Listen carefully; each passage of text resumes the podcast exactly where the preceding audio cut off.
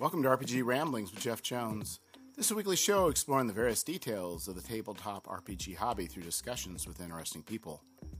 Today, the artist known as Perplexing Ruins joins me. PR is what his friends call him. PR has a style that I find appealing.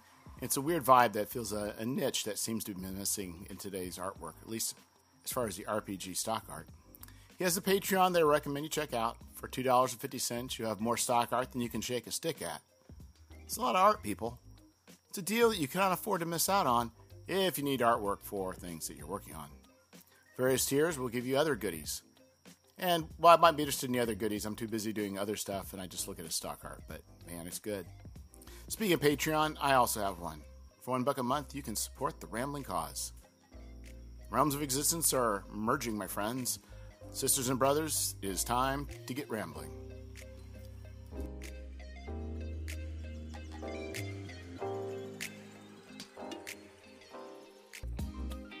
Hello, Perplexing Ruins.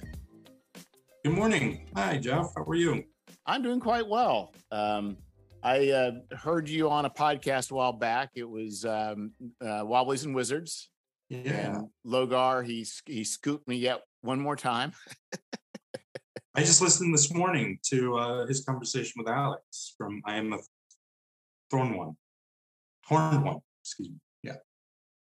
Yeah, he definitely. Uh, I don't know. I'm still amazed at him being able to produce a podcast every every day. Day. Yeah, it's amazing, but uh, pretty cool service, I guess. Yes, yes. I think he should be paid in coffee because I think that's uh, what what gets him through. So uh, he's like the Balzac of podcasters. Yes, he is. It's uh, it's quite amazing. So anyway, yeah, it's been. And so I think what happened is he interviewed you. I think, and I'm not, you know, the circumstances work out. Just about the time that I started noticing your work popping up on Twitter. Okay. And um, and I think that's probably I don't know. Was that a? That's probably not even a year ago, was it? Like no, it's just time? a few months ago. I think you had me on. Yeah, yeah. So, uh, and obviously, well, obviously, but you know what makes your art style uh, differs quite a bit uh, from um, a lot of, I'd say, more the stuff we traditionally see. But I guess, I guess the question is like how, like, so what got you started with um, producing. I actually have a Patreon, uh, and you've been producing work. So what's what's kind of driven you to this direction? What's been the impetus to this? Yeah, well, um, I I have an art degree, and for over ten years, I sort of off and on pursued that, and had some successes and some knots, as is how it goes. Um, then I was in like a kind of a real rut, and then um, I started doing this whole new thing while. Well, this is two years ago now, I guess, or three years ago, where I just started doing these more fantastical characters. I used to do a lot of historical place painting, and and I started getting really into that with felt. I started gluing felt strips onto canvases and in my kitchen, just cutting up hundreds and hundreds of pieces of felt and making these fantastical characters.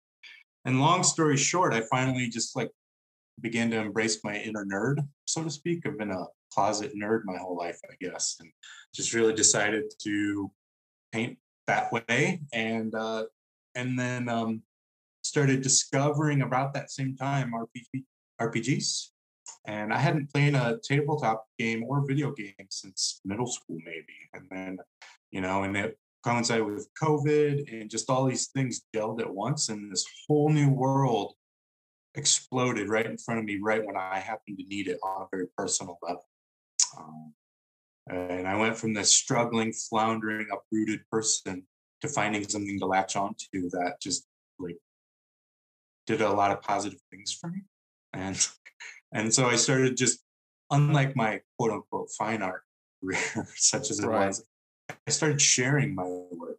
Like I used to just not do that very much and bash on my stuff. And I just jumped in. I said, fuck it. I'm getting older and I'm tired and and and uh and I started sharing work in RPG areas like Reddit mostly and Instagram. And I just decided to create this Perplexing Ruins moniker to sort of be behind to help me overcome anxiety in social spaces. And then um, some people were like, "Hey, that's a cool drawing," and it kind of went from there. Um, yeah, and I think what's, I post- what's interesting is the I think there's especially the explosion of the indie community slash uh, zine. Yeah, I think people are looking for things with more heart and things that are less formulaic, or at least popular. I, I guess. So you know, I think you know from what I gather. Now, granted, I'm not a deep RPGer. I've been playing like a lot of my friends since I was young. You know, I'm pretty new. But I think a lot of people see old school art and Wizards of the Coast art. And that's kind of what it is, right? Yeah. And then now you've got all these amazing artists like just dumping whatever cool stuff they make, their own work into their zines, their projects. And I think people love that. And I see a lot of times people on social media like, oh, I can't draw. I wish I could draw. And I'm thinking, drawing is taking a thing and marking on a surface. You can draw, anybody can draw. And I think a lot of people actually love seeing that personal voice come out. And now you get these zines full of, you, you know, you know, you know the scene. Little drawings, sketches, doodles, whatever. And yeah, I think the thing is for me, it's especially if you're producing something um, as a if you're publishing something, is you kind of want some sort of consistency. Like I think having yeah. the doodlies doodlings won't necessarily hold up if you're also putting up other traditional style of art. But if you say, you know what, I'm going to embrace this whole feel, D, do it yourself, DIY, you know, uh, lo-fi, yeah. whatever, and, and just embrace it in its entirety, then I think it works. I, I agree. And it's not for everyone, right? People yeah. latch on to some and not others. And but it's this space where people can have their voice and some hear it and some don't, but it's just cool like that, right? Like, and I guess I personally latched on to that. And somebody saw one of my early felt paintings. It's like, it's actually on a zine called Broken Luck now.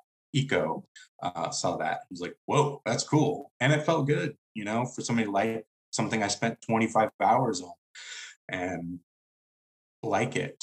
And then as I got more in the scene, I tried to develop some of the skills like, you know, more traditional people would enjoy so I can offer more of a variety.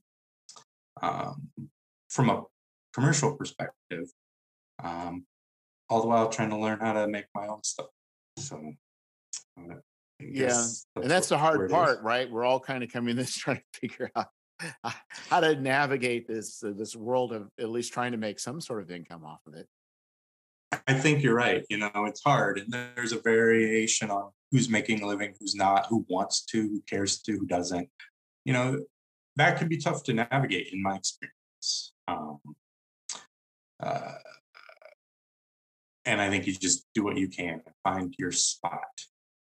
Yeah, I think that's just it. You have to do, I think it's, it behooves us all to do the best that we can at the moment, release yep. it, and don't mm. look back in a way that's negative. It's just like, you know, if, if, things have improved, you're like, wow, I've come a long way. Not like, oh, what was I thinking, you know, three years ago?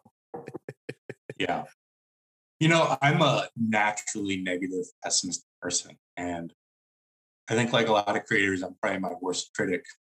Um, but, you know, I've been making pictures for a long time. I can't get away from something I just do and I've tried writing. I've written thousands of words, hundreds of pages as a, you know, trying to write essays and fiction too throughout my life. It's just what I do. I sit down and make stuff. That's, you know, what I do. I can't not do that. And I get the feeling there's a lot of people in our scene that are like. And they just happen to like gaming, right? So they channel all that energy into it and we'll, we'll see what comes out of it, you know? Yeah. I love that, that part of it and I think you know there's also a difference between people who are uh, you know also doing this as a um, as we'll call extracurricular, like you know it's and then other people are trying to you know find their navigate their way into like mm-hmm. earning a living or partial learning or supplementing their income.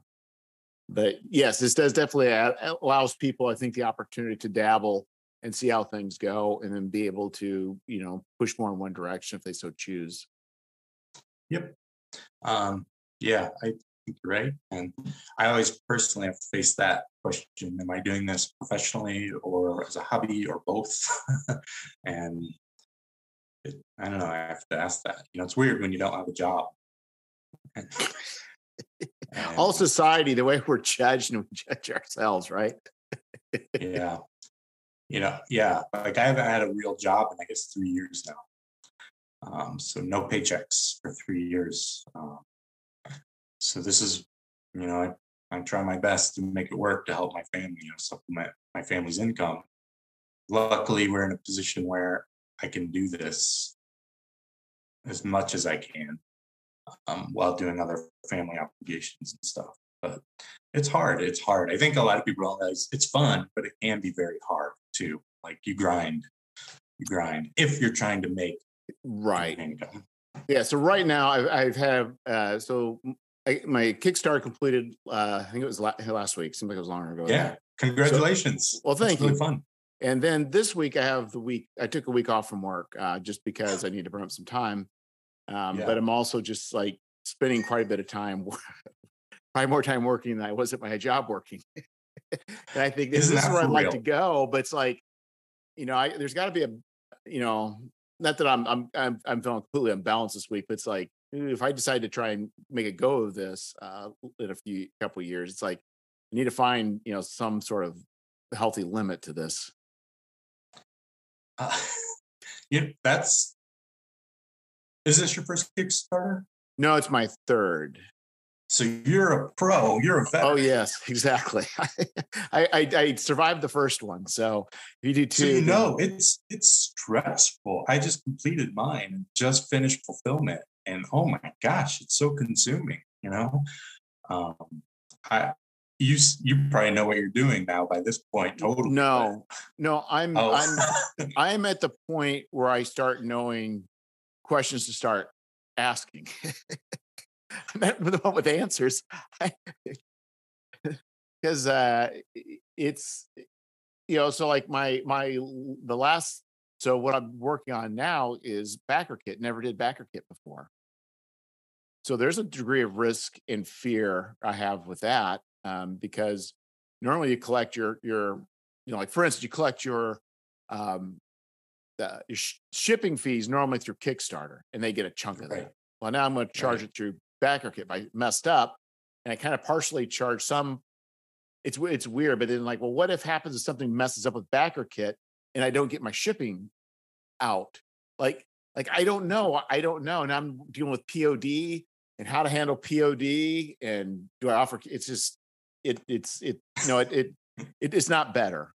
It may be worse. I'm, I'm unfortunately for you, sadly, I'm a little relieved to hear your woes because yes. they sound a lot like what I just went through on my first. And I just used Kickstarter House platform. I thought about BackerKit and then I was like, oh shit, I don't need to learn a second platform this week.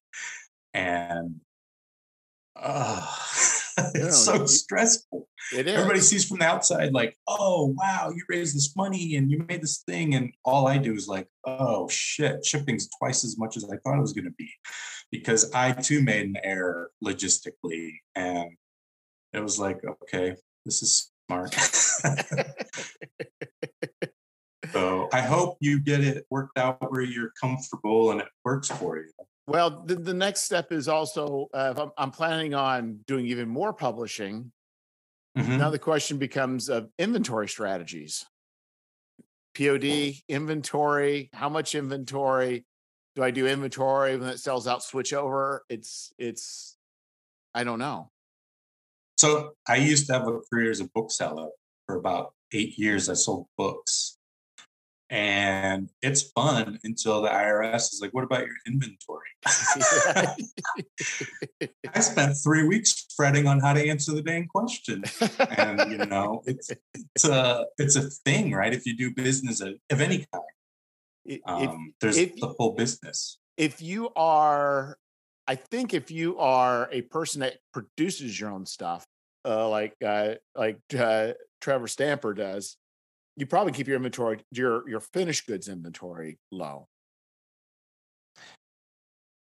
Yeah, well, you keep it. I yeah, unless it, you you you have raw material, then you produce like 25 zines and then you can stop and then you can sell them out and just print as you need. But if yes, yeah, but- then but you're not you're- sitting on it, right? Um, but it's a weird thing to navigate, right? So it's just another component because position I guess you and maybe I are both in is like for kind of small businesses, learning how to be small businesses oh yeah. while just trying to make something we like for people that they like, hopefully. and it's a it's a weird thing. It's a weird, hard thing for me. Um, it is. I'm not a very overly, you know, careful person, maybe. So it's just like bumbling my way through. But whatever. I made something people like it. That's good. Yeah, well, I kind of, you know, I- think there's a certain uh, value in just throwing yourself in with kind of, I won't say with wild abandon. I mean, you need to, you don't want to be completely stupid, but like, No. but I, I didn't know about POD, how I really wanted to handle it. And I just realized I was losing out a lot of people from Europe not buying a physical zine without doing Yeah. POD. POD. So I thought, well, I'll just do POD.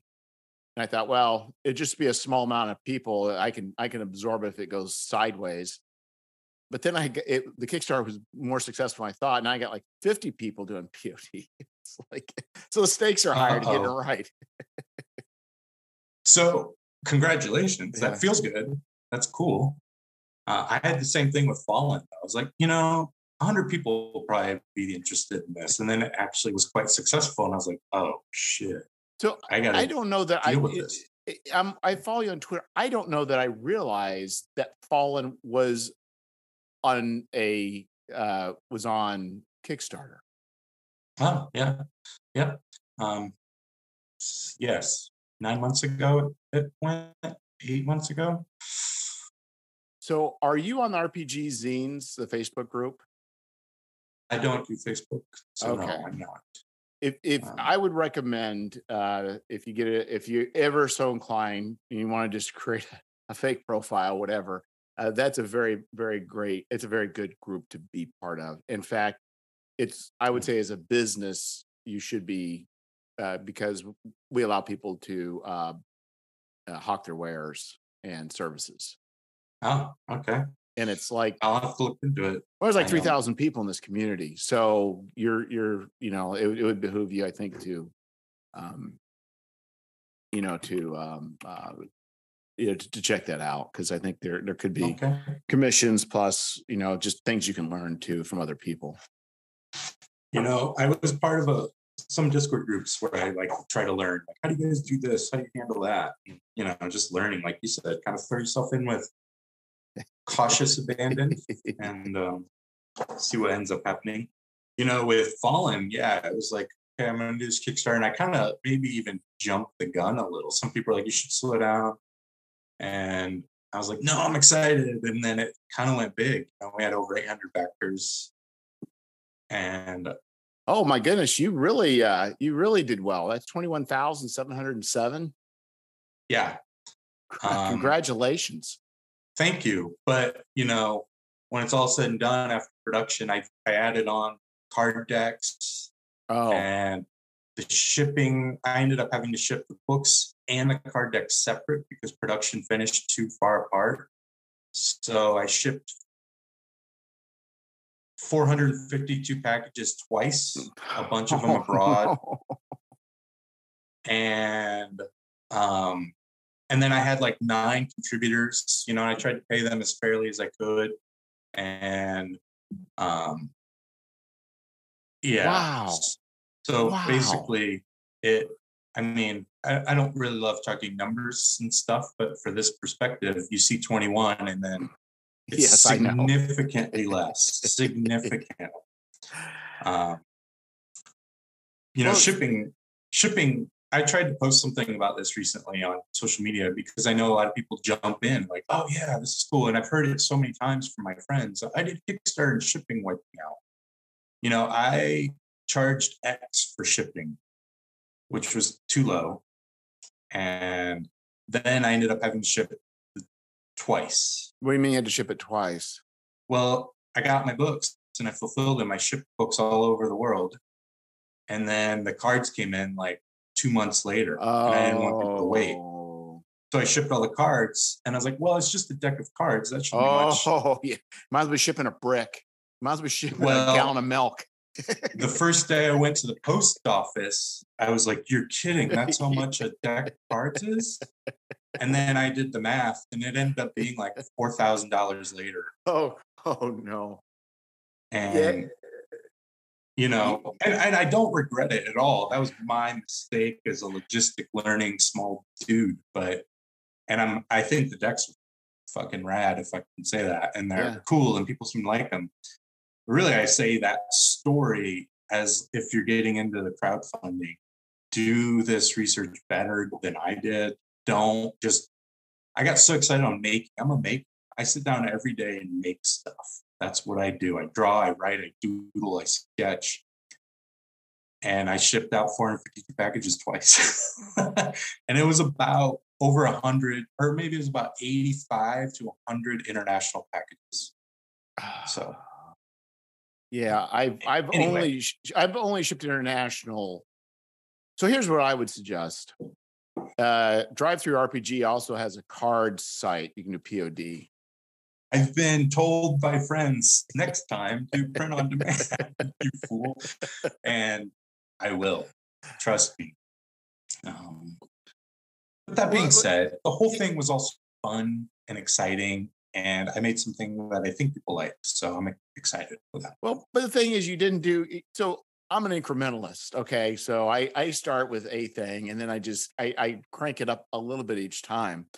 You you ran, jump, and you leapt into the the abyss across the crevasse, trying to reach the other side.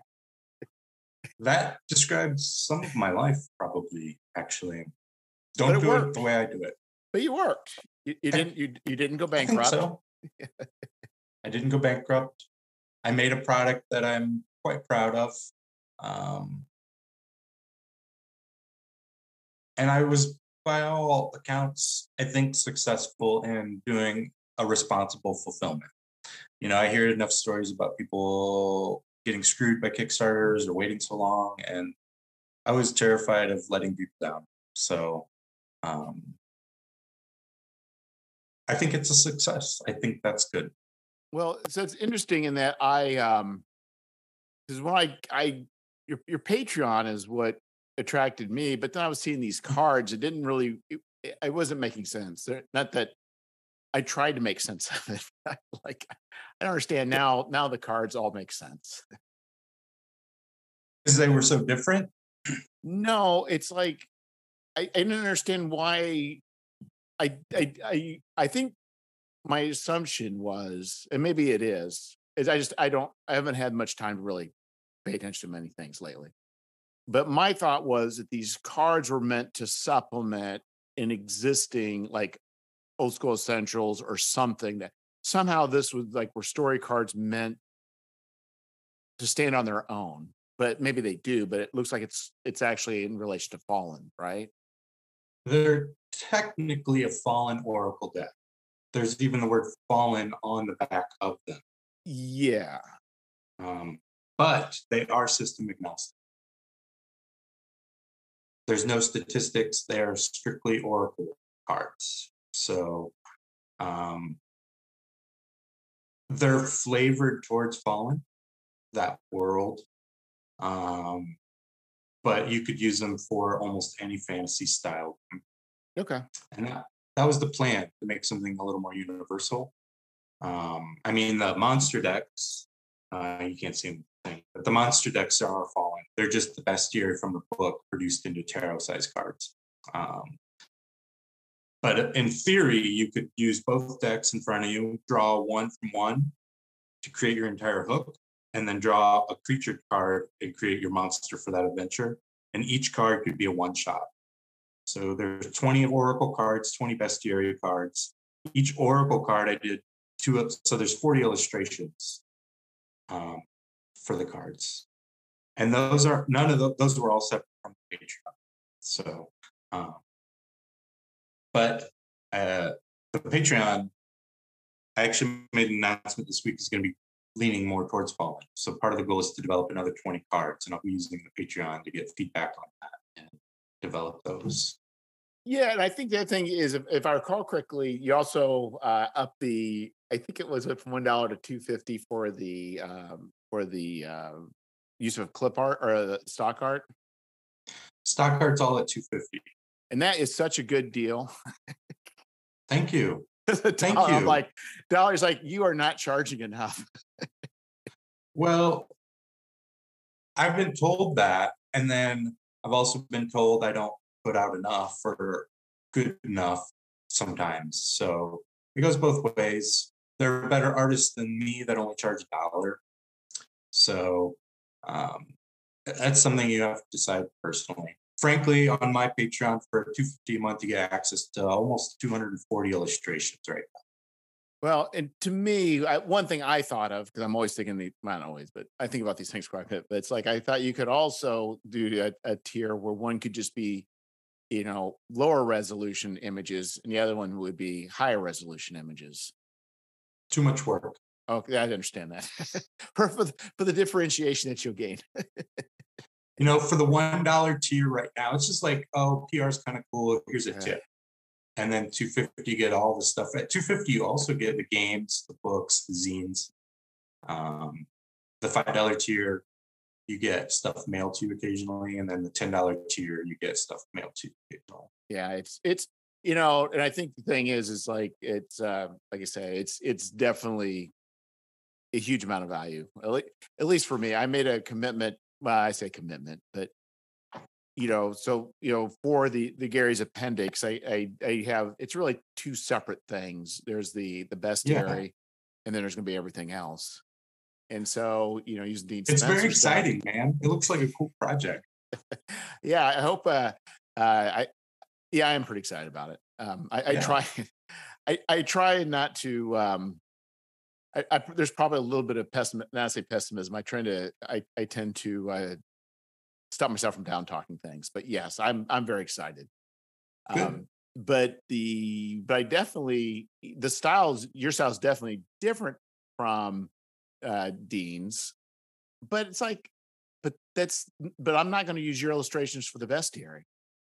But anything that I will illuminate from the bestiary, like deities or whatever, I'll put articles on the other side and I can use your your work for that and for other articles. And I think it maintains a consistent feel. You know, just as a quick side note, you're always my patrons are always welcome to say, "Hey, could you make more like this or more like that?" I try to ask every now and then, um, but patrons are always welcome to make suggestions. You know, and I can't ever guarantee, but I try my best to get something for everyone. And um, anyway, that's just something, you know, as things progress with my patrons, some have been on there for a while. I try to help make stuff everyone can. Yeah, and I and I you know also too, it's like I you know try and keep different projects um kind of separate. Um, but then I mm-hmm. was there's another project I'm working on for uh, it's like uh I bet one of your pieces of art would work great. I flipped through like, yep, this will work perfect. Even and that makes probably me thrilled, man. Yeah, probably using somebody else's for the for the rest of it. It's like it's like no, this is a very unusual thing, and I think this very unusual thing will be whatever it is that you do. I know if I'm looking for a feel, yeah, a, a very to me, it's a very primal, very um, I don't know how to describe it. Whoever it is, I I got to feel what I can get from. I can start flipping through your art, and I'll, I'll know I'll find something that'll work.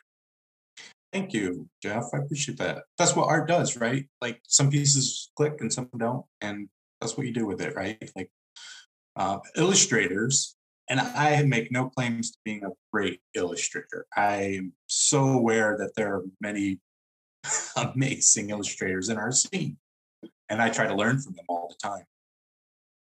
But everyone brings something different too, I think, you know, and it's picking what works, what doesn't, you know, and I just put out a pamphlet this week and I'm a patron of other people myself. And I use one of art from somebody I support, you know, because I couldn't come up with that character. you know, and I try to make a point of pride of illustrating most of my own stuff, but the, the more into this I get, I'm like, oh, there's people that just do things better. well, I won't say better because I don't think that's right. it Ah, just well- isn't it isn't as fitting like there's something that just fits it's not better it fits I think you've put it better than I did. because there's another person i use for another project and their stuff is it, it it's good but it's not it, it's like i would say it doesn't look like super professional but when you use it throughout the whole thing it it does give a consistency and it Yeah. works and, there but, you go. but I would would I would say this is this person a, necessarily a you know a great artist? But no, but like but the stuff they do, it really works. It's very fitting, you know, for that. I wouldn't, you would not want to put it in a Wizards like Wizards of Coast would never use it in their books, and it would would be fitting for that. But for a certain style of zine, it works really well.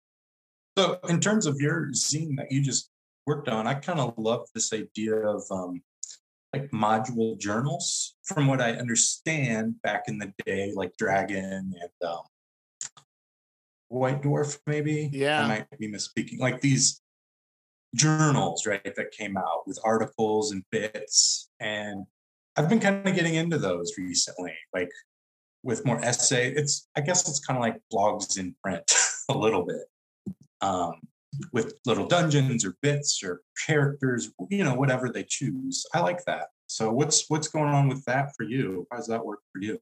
Well, I mean, what I'm looking for, well, th- there's a couple things. I really the the probably the greatest. Um, uh, there's two things that were going on. One is I really wanted just to just kind of do more like just uh, more academic style, not me writing. Um, I had, I had several things going on. There's a lot of things. going on. There's, a, there's always like just do something. One thing I really wanted to do, which did not work out. I, I thought I had a guy, but it just didn't work out. What I really wanted to do uh, early on was um, a uh, a a um, civilization uh, zine where it focused on, like, say, uh, Manoa or Egypt or whatever, and it would be like the things that you would just need to know, and you could read it, and you could come to an understanding of what it would be to play or run a game in that setting. Like, what do these people think? What are the religious like? Not just what do they believe, but like, how does that rubber meet the road in the lives of people, and how would that affect gameplay? So, you know, if I'm a follower, you know, if I, you know, if if, if I'm, um, you know, uh, Grecian, I, you know, they're they're not monotheistic. They follow all the gods, but you know what? If they if their their their daily routine may be doing certain things, and that is what the life of a Bronze Age person in a Grecian uh, society would be like. And you could, and, and the idea is have different societies, and then people could read through those. And it just would be like informative, and basic GMs could you know pick and choose what they wanted to to put in their own. That's ambitious and sounds very difficult. Um, Well, yeah, it failed. It, it, it, it, I thought the plane was taken off, but it, it never left the runway. So, uh, You know, I don't know. I mean, uh, yeah, I don't think I could do something like that. It's um, too hard to read into other stuff. You know, I think in terms of world building, um, you know, the thousand thousand islands kind of comes to mind. Are you familiar with that project? no, By um, pardon me for mispronouncing Zedeck Chu. Um, he and Mun Kao put out this amazing group of zines, and I think there's 12 of them. It's called Thousand Thousand Eyes, and it's like, and for I actually don't recall the country he's from, but it's all based on their Eastern culture. Oh, so it'd be like eh, it would be like Southeast Asia, and maybe Yeah, I don't want to misspeak from where right. they're But so, from. Don't so what you have is multiple islands, and each one probably has a certain distinctness about them. They're not it like does, a and they're beautiful.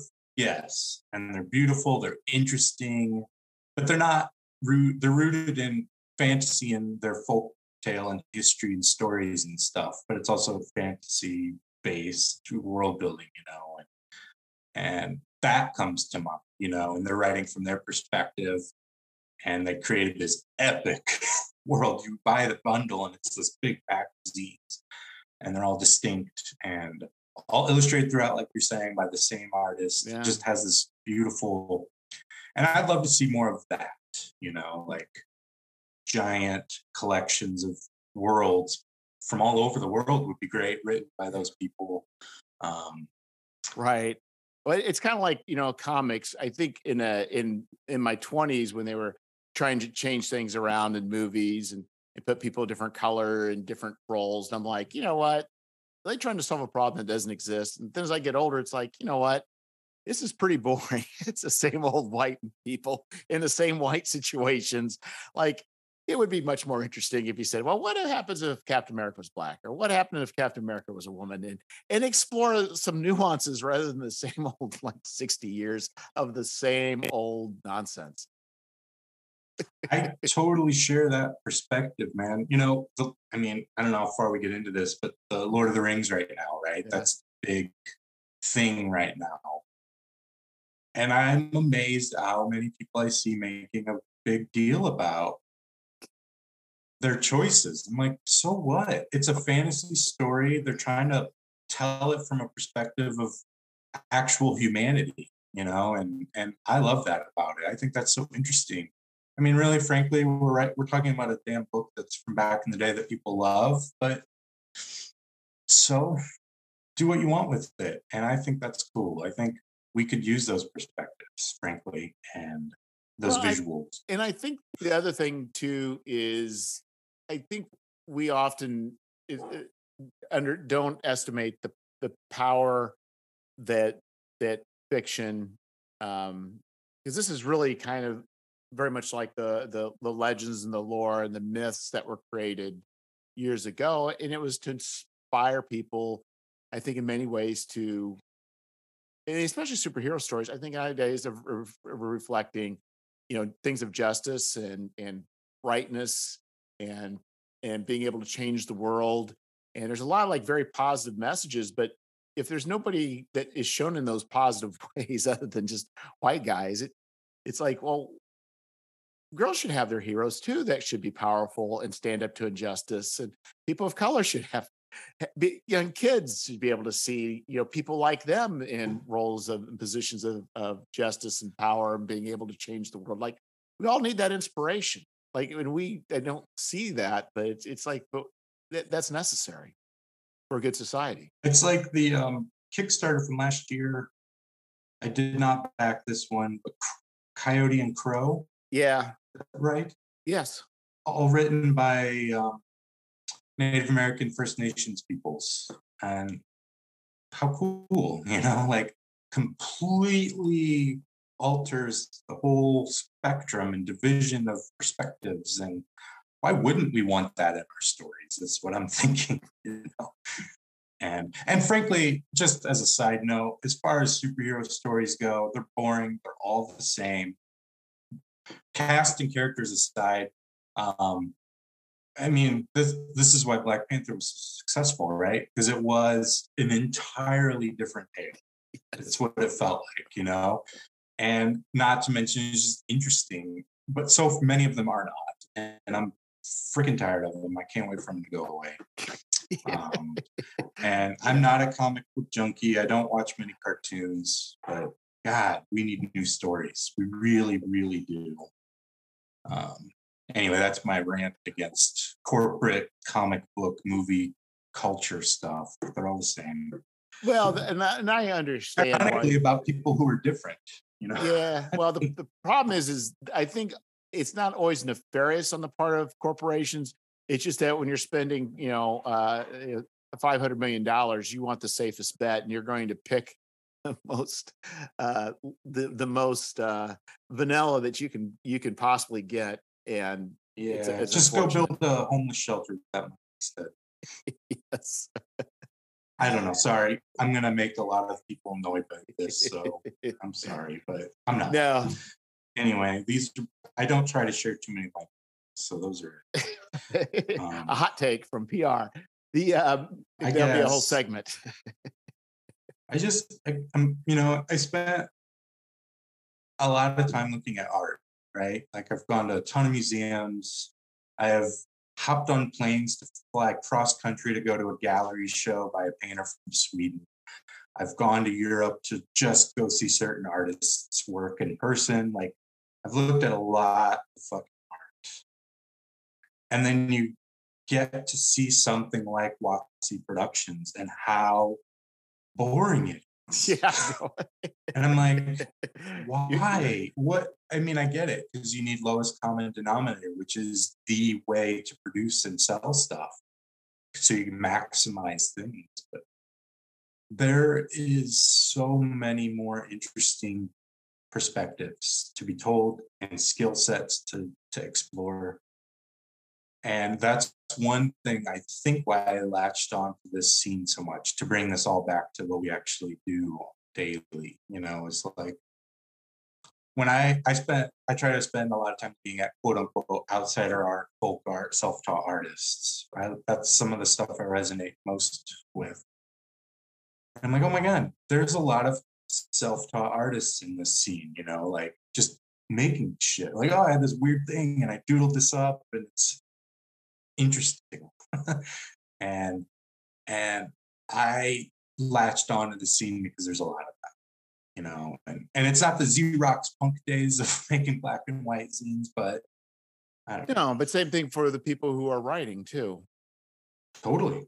Totally. There's a lot of weird shit being yeah, and, and cool. it's like you can you can do that. It's it, it's it's that space that you'll never see with you'll never ever see with WotC.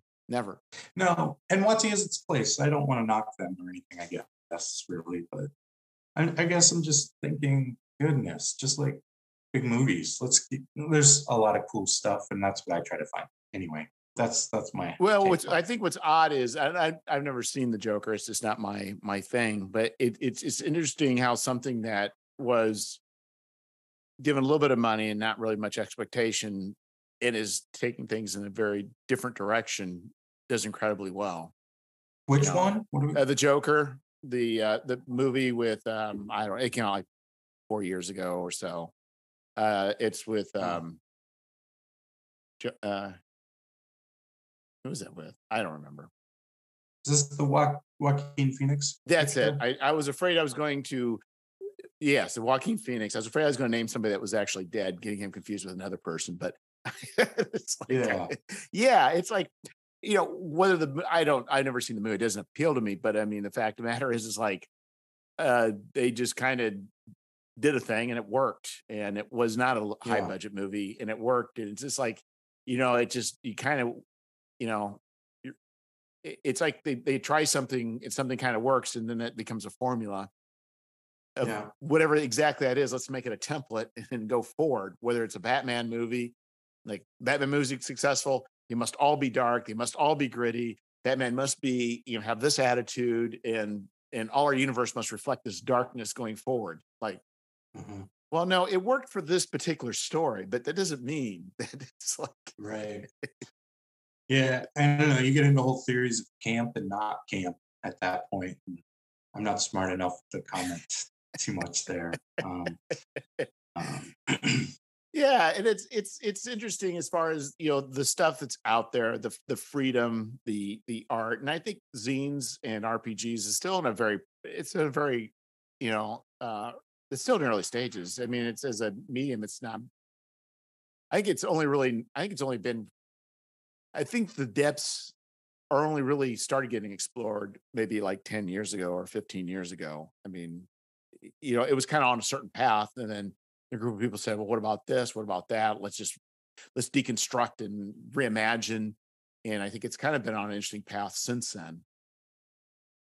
I, uh, yeah, I can't speak to that early history of it. Um, but it certainly is interesting to me. It's a, it's a unification of all things I love story, art, books. You know, these are the things that drive me graphics, and um, I think that's why I like it so much. There's not a single day almost that if I hop on social media, I'm like, oh dang, that's cool.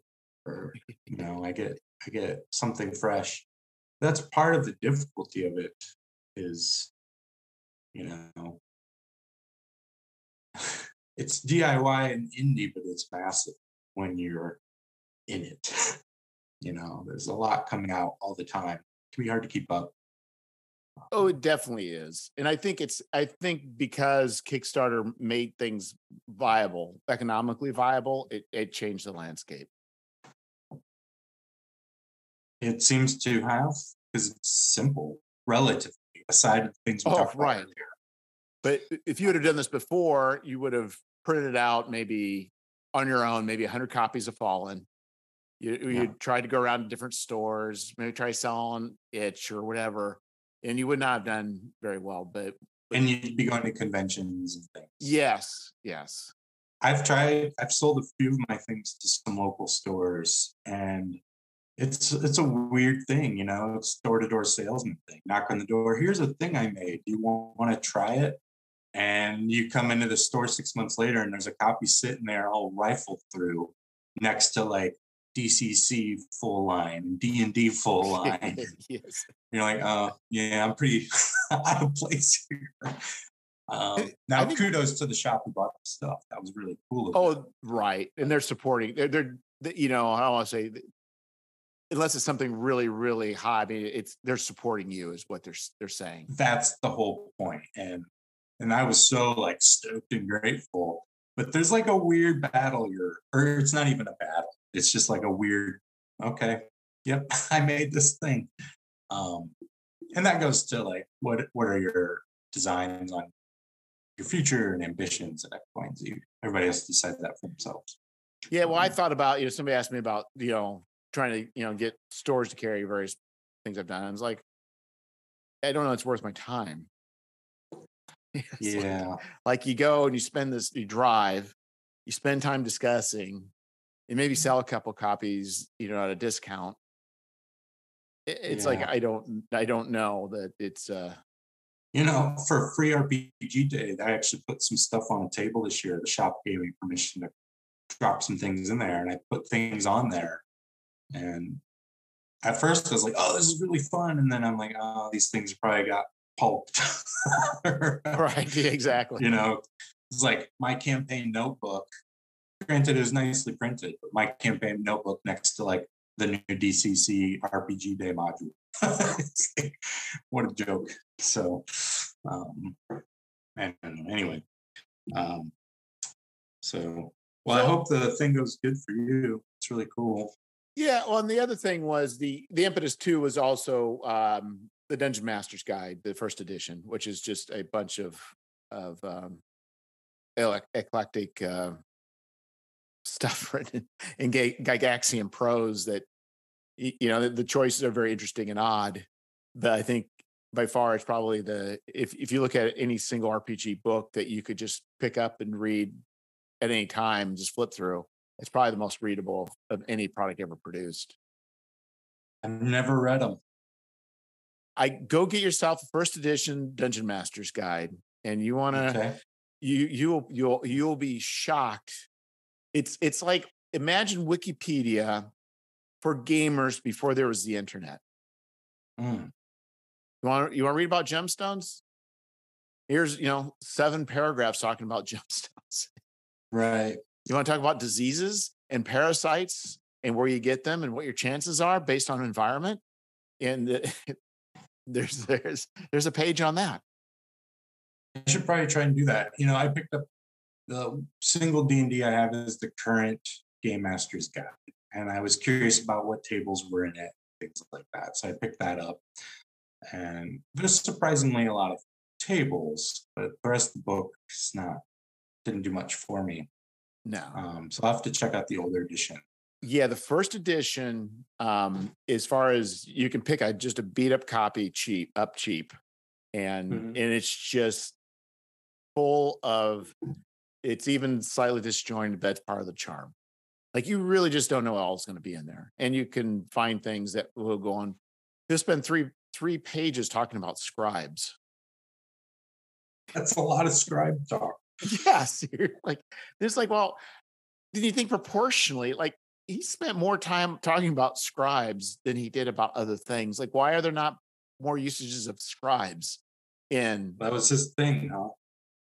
Well, I don't know. I don't know if he was just trying to fill page count. I don't know. Hmm. But it's it's all you, you as you flip through it. It's just it's it's just an odds, and that's part of the reason too for it. It was an uh, is a zine where it just would be interesting articles where you could just pick up, flip through it, and it may not be like you know a new character class or whatever. It's just like okay, let's you know let's let's let's take a subject, maybe even not even have any mechanics at all, but just talk about a subject. Mm-hmm. I guess that's why your your book interested me. You know, it's like I'm just gonna sit down. I got 15 minutes. You know, just like why magazines are great, right? You read exactly. Article, tuck it down, and yet it's. um I have a lot of game books now at this point, and that's a lot of repetition, a lot of the same stuff. Um, so you're you're mining it for the nuggets or the maybe prose sometimes. There's not a lot of great prose necessarily. Hmm. No, there's a lot of bad. The game manuals, you know, it's I don't know. That's why back that back to basics journal that came out last year. You know, it's like oh, pick it up or Knock magazine. Pick it up, get some nuggets, and then set it down. And there's no commitment yeah. beyond that. And I would say cool. it's it's kind of you know akin to sort of that where I definitely don't have layout chops nor the desire to replicate that. But yeah, that and that was probably even more disjointed. But yeah, what I really loved about is the Knock issue I got. It's like they talked about uh, my favorite articles was the keep on the borderlands. The writer figured out where in it was located, and he named a region in Canada and provided all the reasons for that. And you're like, wow, that's pretty fascinating right, right. And then that's all you need from it, right? At that point. And I would say you don't need to replicate Knock either. You know, yeah. I mean, it's it's fun and it was super successful. And there, I love my Knock books, and yet there's space for more um, sparse or toned down or different even. I don't know. That's the point of the whole thing is there's space for a lot of perspective in our scene, and that's what I like about it and people are um, very defensive of keeping that space you know so we can all have a say and all have fun with it and and uh, there's room for everyone to tell their bit you know and that's cool it's well, really fun back in the days when I was doing a lot more photography, I would I would get with a friend or two and we would just uh, knock around. I love I really love going behind uh, businesses in small towns and photographing stuff behind these old uh, buildings. Like you just find odds and ends. I mean, I really love the, I love the the the the the haphazard, you know, wiring and utility panels to chairs with grills. Like like there's like a there's like a life going on on the other side of the small town. The the the second story or something. Yeah. And so, but the thing is, is like you you could a person could go with two or three people and you could literally photograph the same thing but when you look at the images afterwards they're different i mean it's they're completely different the, the perspective is different i mean it's and it's the same sort of thing it's like we all yeah. see things at a different angle and it's not like you, you say well you all just took a picture of this well we did but it's it's not the same for sure i think that's a pretty great analogy actually you know like photography in general does that so well. It's why so many people love it, right? It lets you share right there your perspective at that snap of a moment. And, and I think um, the thing is, if you're a person who's contemplating uh, your shot, then it becomes very much a reflection of how you view the world or how you want the world. I mean, wh- how you're approaching it. And the same thing with with probably more traditional art. It's like you know, I want a picture of a of a man with a sword and a dragon. Okay, mm-hmm. well, that can you can go many directions with that. Or you could even say, yeah. here's a picture of a person, here's a picture of a dragon. I want you to do a, a, a, a painting combining the two. Well, two artists, it will still come out different, even if their styles are very much the same. Sure. You know, that that's something I, I try to remind myself of all the time. like for my own work. I'm like, okay, this is okay. I'm not good at that, but I try. But the you thing know, is, like, is the is, is people okay. are not. I I think if at least for me, this is why I view it because I could be off, but it's it's what I am buying as far as uh, for art, from you know, I look at what you're doing, is I want I want you whatever it is you produce there that is unique that is you so whether it's perfect or not perfect whether it doesn't reach ideal or not that's where i'm buying is the perfections and the imperfections that that uh, that you bring you know same thing like there's i have a perspective on things and i think there's people probably buy things hopefully over time will say you know jeff has a perspective i either like it or don't like it but i'm buying it because that's a perspective that he brings and that's something that mm-hmm engages with me. And I think that's where as creatives we're trying to be at is, you know, kind of finding that voice being true of us. Not saying we can't improve, but there is something we all bring that other people can't. Yeah, I think that's totally it. And what makes it fun is the liberty to do that, right? Yes. Yes. You and don't have somebody saying, coming back over your shoulder and saying, PR, uh, could you clean us up a little bit? And could you have this guy holding the sword instead of a mace? And and you don't have yeah. that.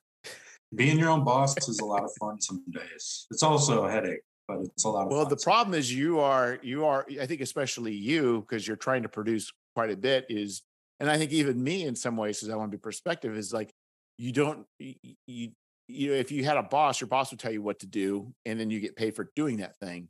Or right. here, it's that collective like the people that exist outside of us that we don't necessarily know who they are. Yeah. Yeah. You know, that's from from my patron perspective, for example, it's a lot of guess and check. You know, I like to experiment and sometimes they work and sometimes they don't. And when your whole sounding board, because just to be completely honest, I don't do this just for free. It's just for fun. I right. am trying to pay some bills and things like that. It's a guess and check between what do I do that I just want to do that day and how can I also make it so people want to consume. And that's a hard thing to do. It actually is hard because I am my own boss. I literally have to sit down and make something. You know, I spent I just spent 12 hours on this piece probably over the last two days, you know, and I just sat down and made it. and right. It's all ink and watercolor. And it took a long time. And it's the last page of my sketchbook. And it's gonna go to patrons and people get that for 250. Now, do they like it or not? I don't fucking know. But I know I put a lot of effort into it. And and it's one of those things where we're all doing it's a lot of guess and check. And unfortunately, social media is your sounding board in a lot of ways because it's not really a financial sounding board. You know, we don't have we have shops, but it's a you know, I was somebody who was never on social media until two years ago. So I'm still learning what the hell it even is in a lot of ways. It's hard. It's hard. It's exhausting. It's soul sucking in many ways. And yet, some of my greatest friends now, that's how I learned of them. So fuck if I know. All I know is I sat down and made this drawing, and I think it's pretty rad. It's going to go in the next patron adventure. It'll be a piece of stock art, and you know, it's a nine by eleven drawing, and I don't know. People get to decide, I guess, right? But I made it, and I had to sit down and tell myself to do it. well, I think the thing too is, and this is what's it's hard. You're offering uh basically it's a it's a package so whatever you're you're contributing you get you're not selling them individually but i no. think what's also hard is you have uh, places for people to comment when you do and what i found is what i would sell try try and sell um uh photography as art in in art shows and different uh places was that a lot of my pictures would get a lot of comments but nobody was buying it. And I started to, and it hit me after a while was that I think the the person people that were that would actually be buying that art would be the wives, the women, and they buy art for decor. And so just because people would be vocal and come to me and talk about, you know, my photography of these barns or whatever, and love them, um, their wife's not gonna let them hang on the wall. They're not gonna buy it. it's like it's so it's like it, it it's it can be a summer kind of thing too. It's like how do you uh, it's another thing, how do you navigate what to produce when you're going to be investing time and energy? And maybe the people that aren't talking are the ones that are are your biggest, you know, could be the people that are uh, your biggest buyers and the people that are vocal maybe don't represent the majority, but they're the only people you hear. It, it's it's very it's a very difficult circumstance. It is. Um, yeah, I don't I don't know uh, if I have a similar experience with women only buying art as decor or not. So, well, mine was to be fair, like 11 by 14 framed matted type stuff, not necessarily, you know, smaller stuff. So it's it would be stuff that mm. you'd probably would put in your living room or, you know, something along oh. those lines. Um, yeah, yeah, I don't know. I mean, it's hard to navigate that part, but um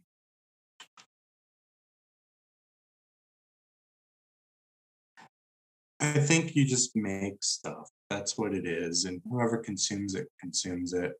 I think making yourself available to a diverse group of people and trying your best and you know practicing authenticity and perhaps transparency although art's not necessarily for that um, you know and you, you can go the Cezanne route where you pushed around a wheelbarrow of your rejected canvases trying to hawk them and that's one way, and that's romantic and interesting and sad at the same time. Or you try your ass off to get what you get. I don't know. It's it's hard to comment on any kind of creative success because so much of what we call success is not good. It sucks. A lot of consumed products aren't interesting. Well, in the I, mass. And I think there's been a change because, like, where I'm at is a Midwest middle-aged people buying art, where I think yeah. now it's more acceptable. I think there's a larger market. So it really wasn't so. I mean, when I was growing up, it was not socially acceptable. That's social. It was. It, there was no social uh, cachet for being a nerd, and mm. for being a guy, and even less so for being a woman.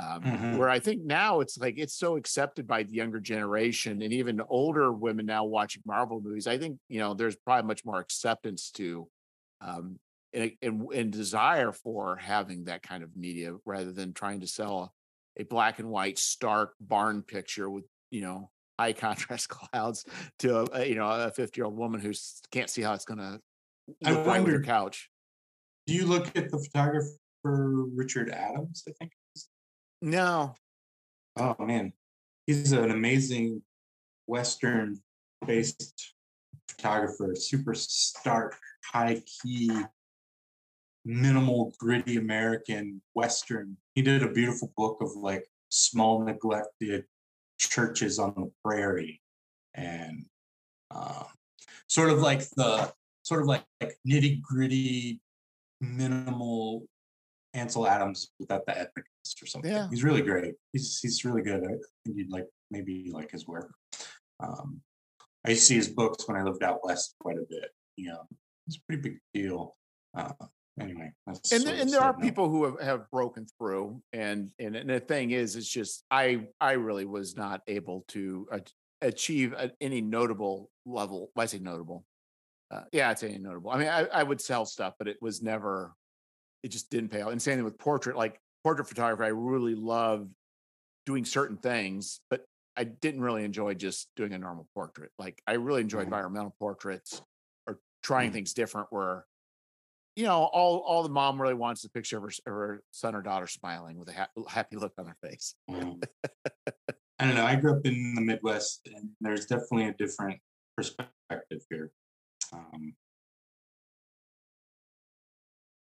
but I also spent a lot of time escaping it too. So, um, you know, when I got out of art school, I started an art gallery co-op, and it was literally it was a a minor rebellion against the stagnated scene of art that was there you know and and it ended up being the most attended gallery that year we did like nine or ten shows and chock full every opening is because people actually want that stuff. And people are actually nerds. The amount of nerdism yes. out there is actually massive because people like weird, interesting shit. And we all live fantastically up here, right? So the more this culture of ours, society, I think, decides, yeah, we can take all these perspectives that are interesting. I think the world's going to be way better for it.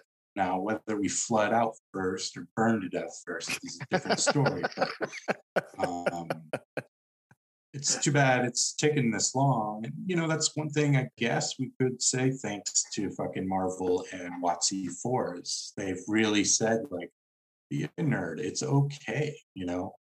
First time I really heard that when I was when I read, I think Junot Diaz, the Pulitzer Prize winner, who wrote The Brief and Wondrous Life of Oscar Wao. You know? He basically was like, Yeah, that's what I am. I'm a nerd. And he wrote a whole book about a chubby guy who's a nerd who loved comic books and superheroes. And, and he wins the Pulitzer Prize for it. And you can say whatever you want about the Pulitzer Prize. I mean, it's it's another, you know, institution, who knows? But nonetheless, they chose something very different by a different kind of writer. And that was, you know, I was a pretty young person at that point, And I was like, whoa, this is amazing. You know, there's a wide world out there of beautiful stuff.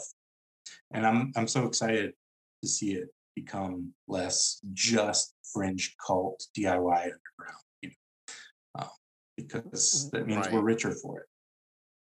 Right. Who doesn't want to be culturally rich, right? Informationally rich is something you can actually enjoy because you know the rest of the world is pretty bleak right now. And so um, and our small scene offers a lot of richness with a lot of really cool people. There's your assholes, of course, but there's a lot of richness and wonder and interest and beauty.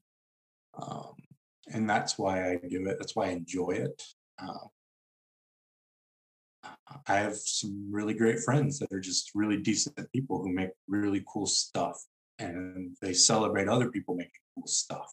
And people pay each other for that cool stuff and um, and you know the one subject that's difficult and i struggle with is sustainability of the scene and these things you know if we're all passing money around from each other that makes it hard but i do see there being a cool way forward as it grows and there being more space for all that stuff but um, as long as like i said the earth doesn't fall flat first.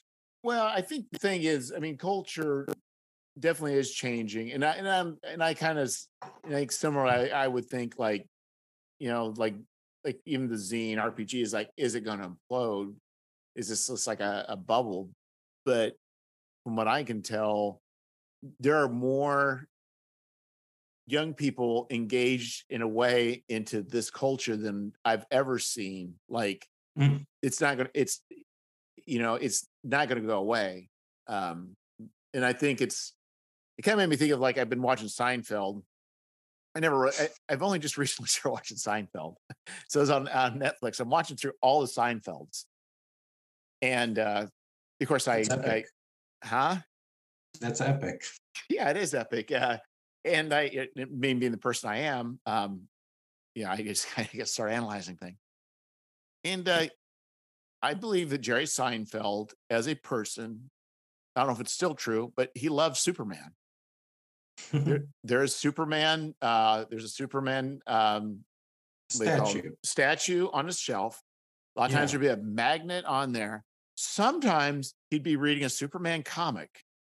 How about that? Yeah. Sometimes Superman would find a reference actually in the dialogue. You find and it's not ironic, right? No, it's organic. It's mm-hmm. like it is very clear that to anybody watching the show that Jerry Seinfeld reads comic books, Superman comics at least. And that was in the 90s.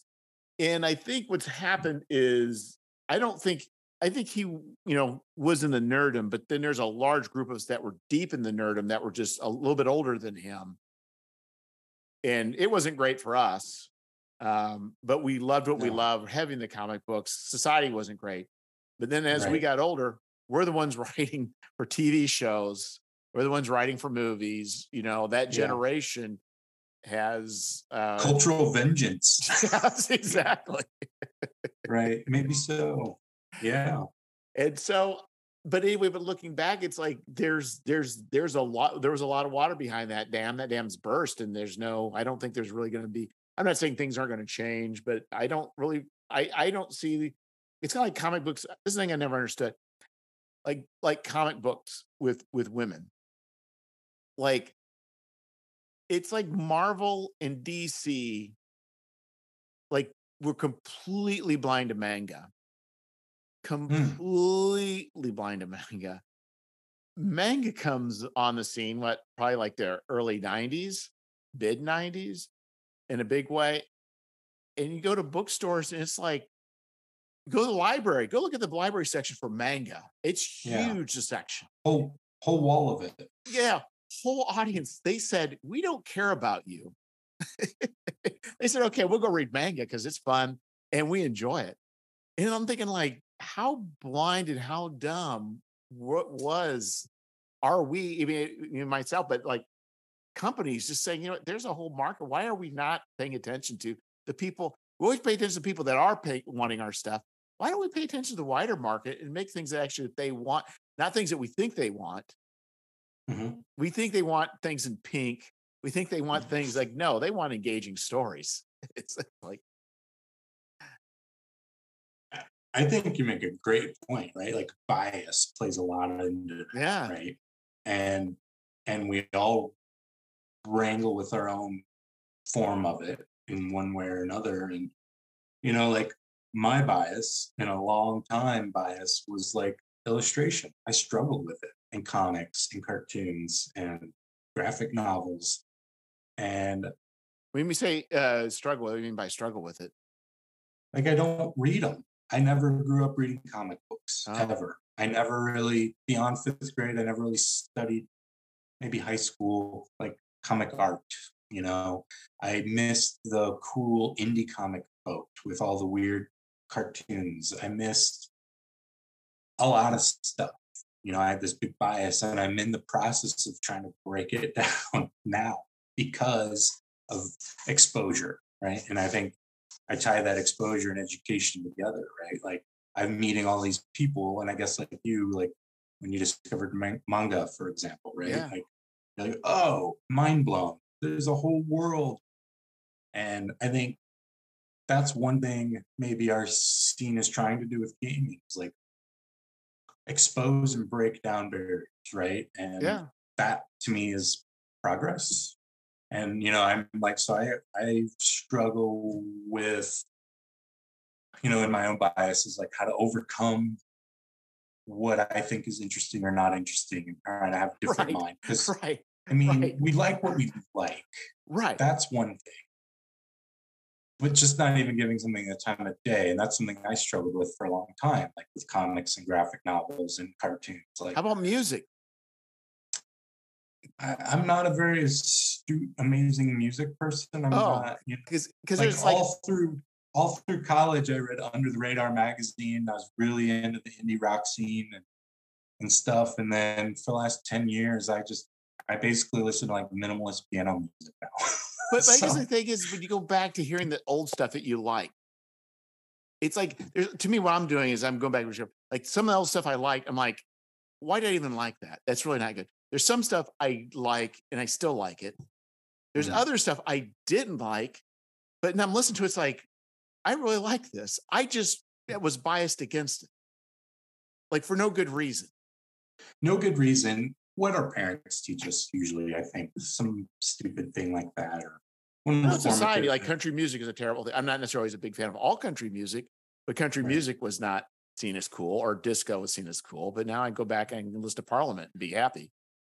it's it's one of these things where if you can try to overcome those biases you're richer for it right like and you can still pick and choose but good grief why would you like cut out whole swaths of things you know and Right. just because and i think overcoming those things makes you better person, more interesting. You know more things, and um, and you get to learn new stories. You know, like in our gaming scene, um, there, you know, we're like with the internet. You know, we're talking about social media earlier. Like, now you have access to people making stuff from Thailand and Southeast Asia and Latin America and Native American stuff, you know, like, whoa, whoa, it's so cool.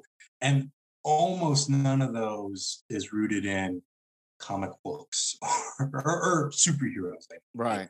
Like this big cultural influence. It's like all these minute bubbles and universes to explore. And it's a lot to take in, but um, it helps you become more of a human being, I think, right?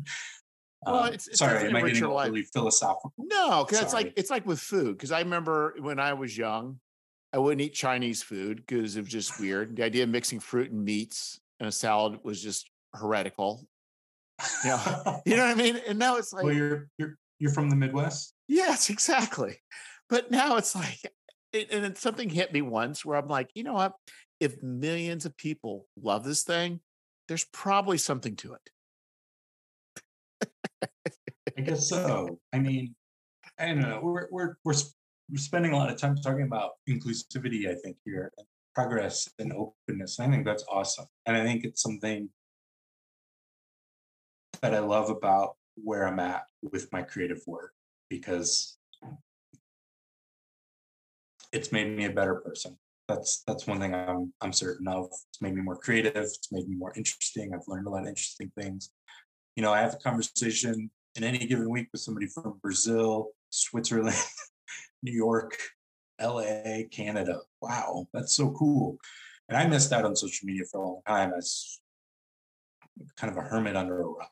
I guess my mind has just been awesomely blown, and I realized, like all nerd culture stuff, you realize you're not alone. Like, wow, there are people who like these things, and like you with manga or whatever, which is something I've yet to really explore. You know, um, Berserk just came up today in a conversation I had with someone from Spain. You know, like I am missing that story. I should probably look into it. And and I'm excited to explore yet another new thing. And uh, I don't know, but you know, coming from a blue collar family, pros work, work, work, that wasn't really part of the mentality either. You know, it was. Uh, so I get to build my new universes now. Yeah, I think it's you know as we get older, we we I think we we sometimes are you know gather the oppor- we have the opportunity to maybe do a little more self reflection as we maybe do a you little hope. more pondering looking back. I think when you're well, younger, you're, you're looking forward, but yeah, well, you got to move forward. Right? What's the point of looking back all the time? That's not the world you live in now. Um, I saw a anyway. picture of a guy I went to high school with. It was more recently on Facebook, and he's still wearing the same mullet he did back in the 80s. So some people, they still, it, there is no change. Well, but if it works for that person, right? Oh, right, right. It's it's, I it's guess, but, yeah, but it's just yeah. I mean, uh, taste is another thing, I guess. Yeah, not that there's anything wrong with mullets, even though there is. Uh, it's just for me, know. it's just like I'm I'm ready for experiences. As I get older, I want to experience and think and see and deal yeah. with more new things, more flavors, more sights. Um, totally, man. Like eh, eh, it's it's one of the things I love about um, Itch and Kickstarter and Twitter. I, I, like I'm I'm rich, man. I'm not wealthy by any stretch, uh, but I'm rich and like I'm constantly like, oh wow, this is awesome. These people are rad, and and um, and I'm challenged every day, especially from an art perspective. I'm like, all right, I got to sit back down to the drawing board. And, and some yes. days are worse than right, and maybe yeah. you for your photography, your writing, you know, yeah. like some days are worse than others and harder on yourself than others. Um, I tend to be that way naturally. But at the end of the day or the next day, it's like, oh man, that was so cool. I need to really, you know, and I feel encouraged again. And um, I imagine that's what it's like. I was never in the music scene per se. When when you're in a small city or a city and you got all your bands, friends and bands, and you go to each other's shows all the time, you know, like you're challenged to be better, you're challenged to try and innovate, and then you're also like celebrating their accomplishments. And there's all this circular motion that's really cool. Well, do you ever? I'm gonna I'm gonna blow up. But do you ever read any G.K. Chesterton? I tried when I was at a bookshop once. I read one story. I thought it was hilarious, and then I never read anymore. So, so I, he he had an essay called, I believe, called like in the, the defense of the amateur. Okay. And his premise was the, I think, if I recall correctly, uh, is that the you break down the word, it means basically somebody who does what they love. Hmm. And we look at amateur as just being amateurish, but in a sense, it's like I think his thing was like something's worth doing. Uh, what do you say? If something's worth doing, it's worth doing badly. As in, like, if you need to do it, do it. Like it's it's do it out of love, and it, there's there's value in that. And I think that's the thing is everybody everybody even though they weren't successful, all these bands they were there because they were doing what they love with mm-hmm. people that they love doing things with. Yeah.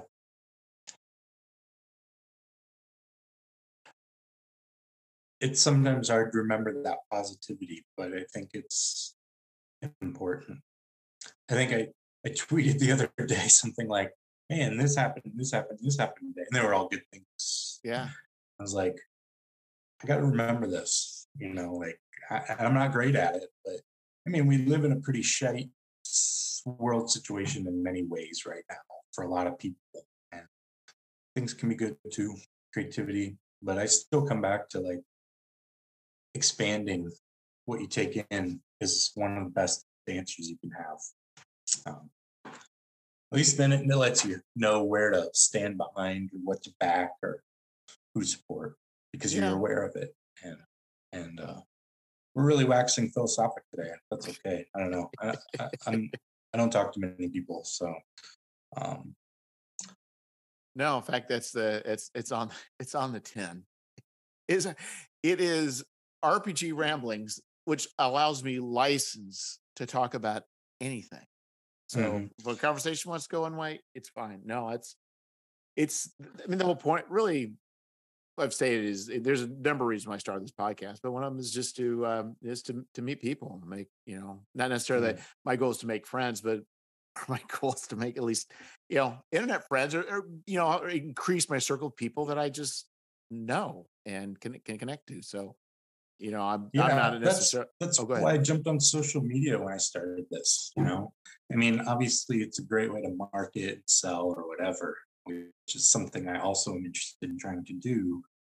But yeah, there's a lot of cool people doing cool stuff, right? Like, yeah. Um, and I learn a lot almost daily. I feel like I'm learning something from somebody or other, and and that's it's a really great experience. Um, I guess um, to sort of swerve the boat a little bit, what's uh I, would like to ask you about the how your journal is coming along. Are you wrapped up with your layout and all that stuff? Yeah, so the so the layout is locked in. Uh, I uploaded the proof to um, uh, uh, uploaded to Mixam, so I'm now waiting for the mm-hmm. proof copy to come back. Yeah. So I've already put an order in with with so so I end up doing POD so I can reasonably fulfill to it's a it's kind of a mess. I'm going to have yeah. I think I'm going to do an episode on on demand in the future and one on BackerKit. But no, it's coming on good. No, the the layout is actually uh, good. I I had I'll just share a frustration. I I, I was going to be very clear. Um, there's times I really hate Adobe InDesign. Like it blows my mind. So I had a file a PDF uploaded to uh, Lulu without a problem. Mixam. it it would it would crash their system, crash multiple times. I tried to another PDF, it would crash as it was uploading. You immediately get a message saying could not upload email, and then on the website it would just keep circling forever, and I'd have to cancel out the order all the way back and restart it because it would not stop. It was weird. It wouldn't take the PDF. It would not take the PDF. So then I got another guy friend. He tried it, got the same problem. So what I did is I saved the InDesign as an IDML, which is a, a, a markup language, is kind of a universal, and then reloaded it. It still happened. So then too big. No, it was only like it, no. The file is only like I think like it's, it's not even eleven. Uh, maybe it's a little bigger. I mean, like twelve megs. It's not big. So then hmm. I take that IDML file and upload it to Affinity Publisher. Then uh, then export it as a PDF. Mixam takes it right away. So there's something corrupted in that PDF. I could not get away. And I've had another issue before with Adobe where I couldn't save a file. And I looked up and they said, well, this happens sometimes. You have to save as an IDML, reopen it, and then save it. It's like weird. yes. I'm so all about affinity, man. You're what? All about affinity. Yeah, it's it, that company changed my life. It, yeah, it's definitely much more affordable. It does pretty much everything. It's yeah. I've got a foot in both both camps, uh, but but you anyway. know, I never learned uh, graphic design, and I'm learning all this up out of the seat of my pants for the last two years. And uh, my very first pamphlet or two, I did in Word. it just did manual measurements and dropped in images, and it was horrible. And then um, so and then Affinity had a sale, 50% off. Oh yeah, yeah. Thing. And I was like, oh my God, this is game changer. So, and then I hear all these people talk about Adobe and monthly subscriptions. And now granted it's stronger and has a wider suite of offerings, I think, but man, for 75 bucks to get all three affinities, it's hard to beat. So what I like about um, Affinity is you can you you can you can switch between the programs while being in the same interface. Pretty rad. yeah. Like, yeah, I'll like do that and then hop in and do some of the drawing and design yes. and back to layout. Yeah.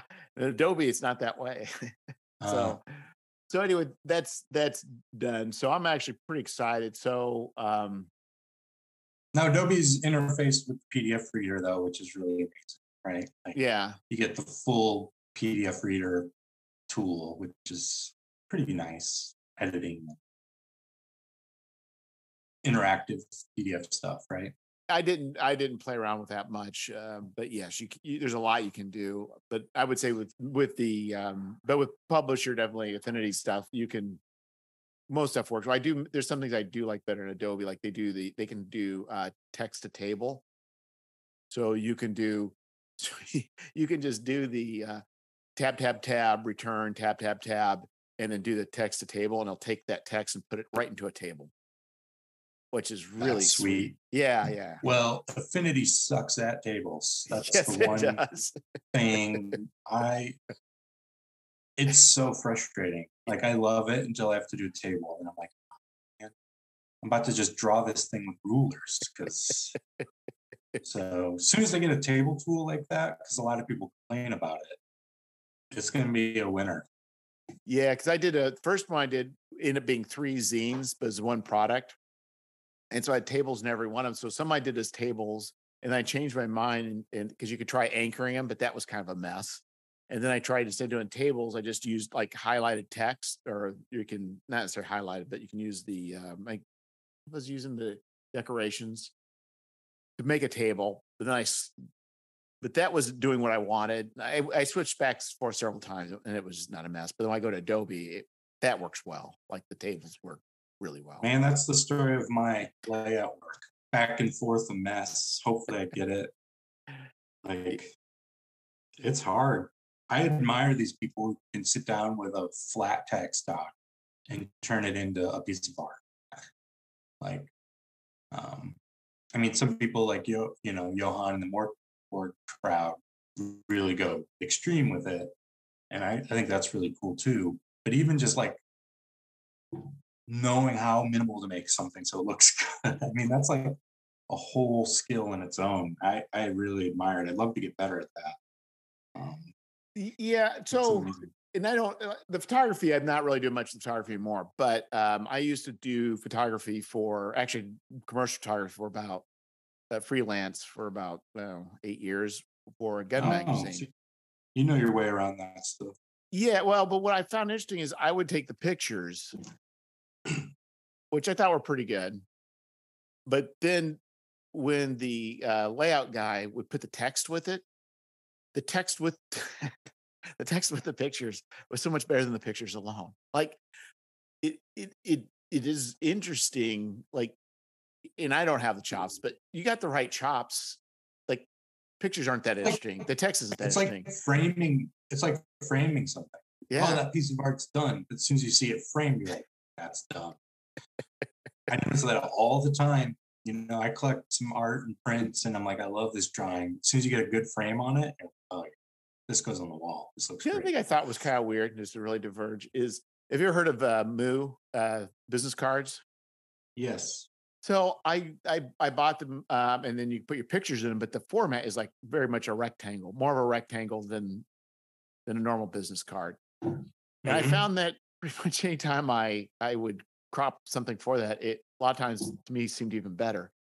And I come to a theory that uh, I, I know there's a limit, but I think that the secret is that um, pictures are made better by cropping, and probably uh, myself uh, does never crops enough.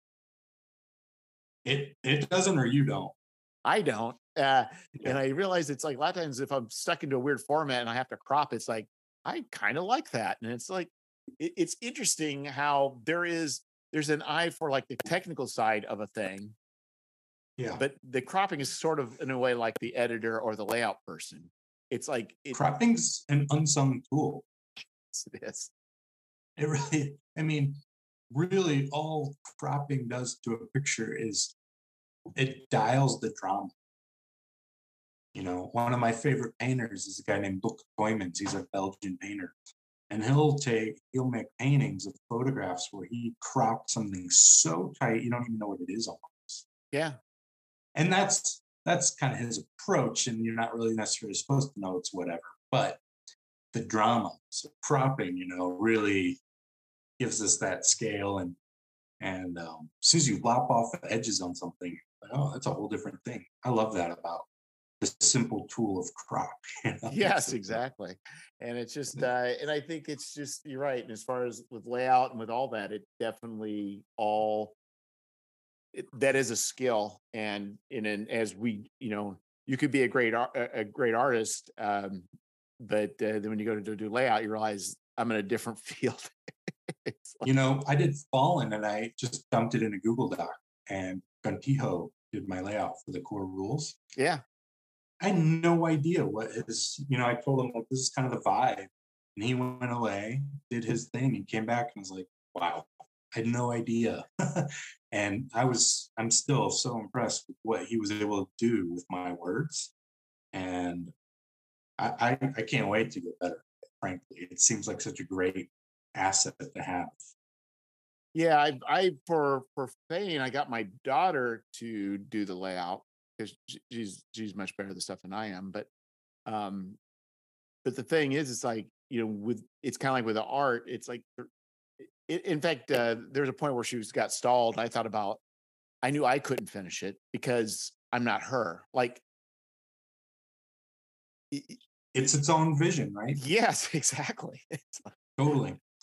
It's so I think, you know, but that's why you pay for it, right? Like, oh uh, yeah, just like a good, just like a good editor. I mean, I've put out books that I didn't edit and I didn't do enough editing. Then you pay somebody to edit, and you're like, "Yep, that's why I did that." and now a lot of people can't always afford those tools and those those people with those skills. I don't know. The goal is to get to a point where we can do that, right? We can afford yeah. good layout, good art, good editing. Um, but anyway, so, so I hired a copy editor one time. Well, and and and it came back and it was like it was like red all over. It was like and I, I felt, I mean, I don't normally feel discouraged, but I felt pretty discouraged. And but then it like hit me. It's like she can't write the nonsense that I write. Like, Yeah. I write a lot of nonsense. Like, eh, eh, you know, that's my that's my value in the world is I can write nonsense. it's like, but I definitely need somebody to to, to trim it up and, and clean it. So it's like, Nonsense is valuable, but if it if it's missing periods and commas, then- yes, yes, you don't you don't want any barriers between the reader and what you're producing.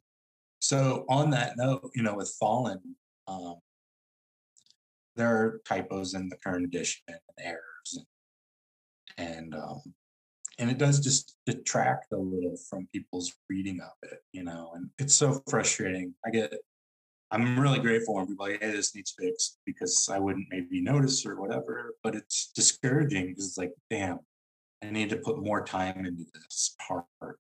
And I just take that as my learning. You know, I'd like to work on a Fallen 2E, and you better believe I'm gonna like have like four people combing it all the time next time. well, the way I look is go ahead. Well, it's just a disservice to readers if you give them too many faults, right? You're not. Yes. You have to trust readers to a degree and let them do some work, whatever happens, but you owe them a decent. I think. Yes. Yeah. And it's like, um, and also the thing I was gonna say too, um, is um me looking at what I've been doing, I I consider like these first couple years, few years to be like it's school it's school for doing what I'm doing. So, Mhm. you know, same thing for you. It's like, you know, things were costly, but it worked okay, but still cheaper than than getting a, a bachelor's degree in making zines. Right? I It's part of your tuition fee. You're like, okay. you know, I I I switched out of graphic design and went into fine art way back, and now I kind of regret that. But I am at school every day practically. I, I tell my wife all the time I'm practically in graduate school, Yes. Learning from really amazing teachers who just happen to usually just be other designers who are just good at it, and it's more fun than spending 80 grand on a degree. like yes, it is. because I'm sure as I'm not going to pay off my debt, that debt with zines, like you just said too. Exactly. um, yeah. Well, man, this has been a really fun chat. I think I'm going to wrap up this piece and and um, It And- sounds good. I got a I got a dog I need to to pick up. So anyway, there you go, man. well, thank Jeff, you, thank you so much. Yeah. Have an awesome day. Good luck with your. I know it can be stressful.